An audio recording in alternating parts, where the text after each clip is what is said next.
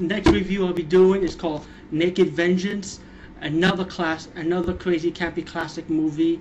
Um, if you was able to rent VHS back in the days, and you know these crazy movies back then, um, pretty much let's fast forward it. Woman, her man killed in the city of LA. She moves to a town. She goes back to her past, you know, with her family, her mom and dad, to refresh her life all over again. And then you got all these perverted hillbillies in that town where she was alone, take a wild guess. They go in to break into a house and they disrespect her. They gangbang her. And um, it gets to like the I spit in your grave moment. I mean, it's not as graphic as I spit in your grave, but um, they, I heard there was an unedited version of the movie.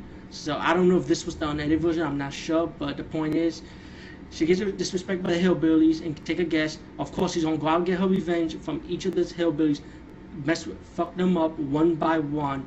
Um, the kill scenes are good, you know, and it's an enjoyable movie. It's a revenge movie, you know. So, um, Naked Vengeance, if you haven't checked it out, try and get a VHS copy or maybe a possible DVD copy. Who, who knows? But um, Naked Vengeance, check that movie out. Peace. Bye.